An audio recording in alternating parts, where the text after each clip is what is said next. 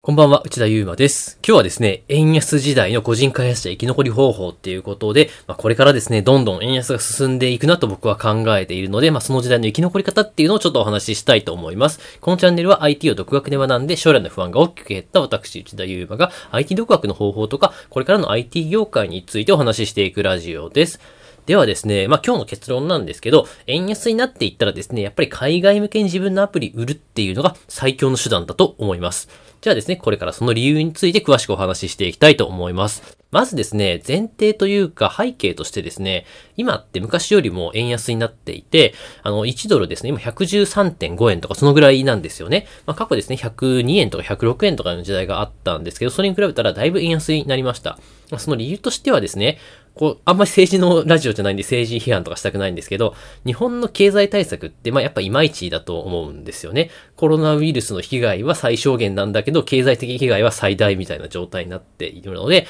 まあこれれからですね、やっぱり海外がどんどんですね、相対的に海外の通貨が強くなっていくことによって、特にドルですね、日本の円が、円の価値が落ちるっていうことがですね、もうちょっと進んでいくと思うんですよね。そういった場合、やっぱりですね、こう海外のものを買うのは不利になっていくわけですよ。まあ、よくですね、まあ僕みたいな人がですね、あの、例えば、ユーデミでコース売ってる人とかも、まあ最終的な目標としては、日本の IT 企業に就職するためにエンジニアのポートフォリオを作りましょうみたいな目標にしている人が多いんですけど、それだとですね、円安で日本の企業の競争力が弱くなって、かつですね、日本の IT 業界ってやっぱりアメリカとかヨーロッパに比べるとしょぼいじゃないですか。そうしてしまうとですね、やっぱりその会社に依存してしまって、その会社とともにですね、皆さんも沈没みたいなことになりかねないわけです。ちょっと背景が長くなってしまいましたが、まあ、このようなですね、経済状況とか、まあ、企業の状況がありますので、あまりですね、日本の IT 企業に依存しすぎるのは良くないなというふうに考えています。そこでですね、個人開発者としては、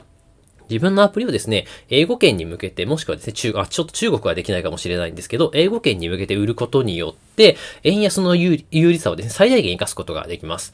例えばですね、ま、サブスクリプションプランで5ドルですと。5ドルのサブスクリプションプランを提供しました。でちょっとわかりやすいようにですね、えっと、1ドル100円と1ドル200円で比較しますね。まあ、1ドル100円だとですね、まあ、従来の場合ですね。従来の場合ですと、僕たちに入ってくる売り上げっていうのは、まあ、5ドルなので500円、1人あたり、ユーザーあたり500円入ってくるわけですよね。それが円安になって、例えばですね、1ドル200円になったとしましょう。そうするとですね、5ドルっていう風にすると、向こうの人が払うお金は5ドルで変わらないんですけど、それがですね、1ドル200円換算なので、500かける、あ、5ドルかける200円なので、1000円僕たちに入ってくるわけです。どうですか？同じ価値を提供しているのに、全然ですね、利益っていうのが変わってくるんですよ。そうするとですね、非常に僕たちが潤いますし、かつですね、日本市場がどんどんお金がですね、みんな貧乏になっていってるので、アプリにお金が払える人っていうのはどんどん減っていってると思うんですよね。まあ、特に高齢化も進んでいますし、逆にですね、それを英語圏に向けて発売することによって、この英語圏ってですね、もう人口がもう日本のですね、段違いに多いわけですよね。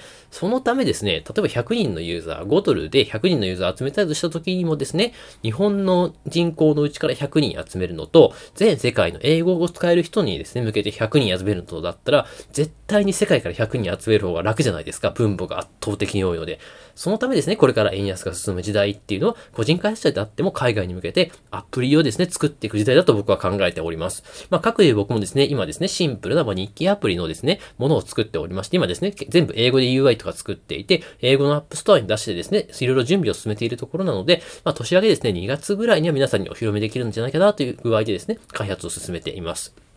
まそうしていくことでね、よりですね、豊かにですね、まあちょっと日本の経済自体は下がっていくんですけど、皆さん自身はですね、豊かに暮らせるようになるかと考えておりますので、ぜひともですね、円安時代はですね、海外にアプリを売るっていう発想をしていただければと思います。それでは本日の内容以上になりますが、まあこのですね、配信が面白かったという方はですね、ぜひフォローとかいいねしていただけると大変嬉しく思います。それではですね、本日も最後まで聞いていただき、ありがとうございました。